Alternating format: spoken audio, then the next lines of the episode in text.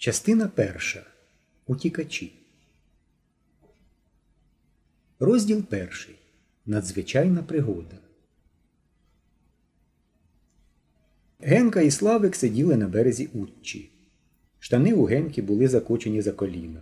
Рукава смугастого тільника за лікті. Руде волосся стирчало в різні боки. Він з презирством поглядав на малесеньку будку човнової станції і, бовтаючи ногами в воді, говорив Подумаєш, станція. Почепили на курник рятувальний круг і думають, станція. Славик мовчав. Його бліде, ледь прихоплене засмагою обличчя було замисленим. Меланхолійно жуючи травинку, він роздумував над деякими сумними подіями табірного життя. І треба ж було всьому трапитися саме тоді, коли він, Славик, залишився в таборі за старшого. Щоправда, разом з Генкою, але ж Генці до всього байдуже. От і зараз він, наче нічого й не було, сидить собі і бовтає ногами в воді. Генка справді бовтав ногами у воді і роздумував про човнову станцію.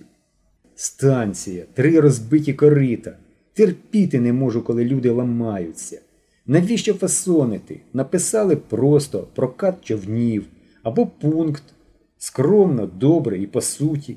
А то станція. Не знаю, що ми Колі скажемо, зітхнув Славик. При чому тут ми? А якщо він дорікатиме, то я йому одверто скажу Коля, треба бути об'єктивним. Ніхто тут не винен. І взагалі в житті без пригод не буває. І він з філософським виглядом додав Та без них і життя було б нецікавим. Без кого без них? Без пригод? Вдивляючись у дорогу, що вела до залізничної станції, Славик сказав У тебе немає почуття відповідальності. Генка презирливо покрутив у повітрі рукою. Почуття, відповідальність, красиві слова, фразеологія. Кожен відповідає за себе. А я ще в Москві попереджав. Не треба брати в табір піонерів. Правда ж попереджав, не послухали. Нема чого з тобою говорити, байдуже відповів Славик. Деякий час вони сиділи мовчки. Генка, бовтаючи ногами в воді, Славик пожовуючи травинку. Червневе сонце пекло немилосердно. В траві невтомно сюрчав коник. Річка, вузька і глибока, прикрита купами, що нависли з берега, звивалася між полями, тулилася до підніжжя пагорбів, сторожко обминала села і ховалася в лісах, спокійна, темна, холодна. З села, що притулилося під горою, вітер доносив далекі звуки сільської вулиці.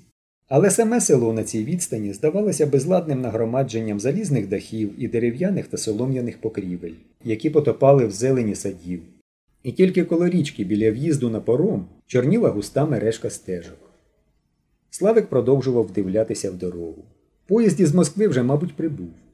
Отже, зараз Коля Севастьянов і Мишко Поляков будуть тут. Славик зітхав. Генка посміхнувся. Зітхаєш? Типове інтелігентське охання зітхання. Ех, Славко, Славко, скільки разів я тобі говорив. Славик встав, приставив долоню козирком до луба. Ідуть. Генка перестав бовтати ногами у воді і виліз на берег. Де? Гм, Справді йдуть. Попереду Мишко, за ним ні, не Коля, хлопчак якийсь. Коровін! Слово честі коровін, колишній безпритульний. І мішки на собі таскають. Книжки, мабуть. Хлопчики вдивлялись у маленькі постаті, що рухалися вузькою польовою стежкою. І хоча вони були ще далеко, Генка прошепотів. Тільки май на увазі, Славко, я сам поясню. Ти в розмову не встрявай, а то все зіпсуєш. А я, будь певен, я зумію. Тим паче Коля не приїхав, а Мишко що? Подумаєш, помічник вожатого. Але як не бадьорився Генка, почував він себе не дуже добре. Мала відбутися неприємна розмова.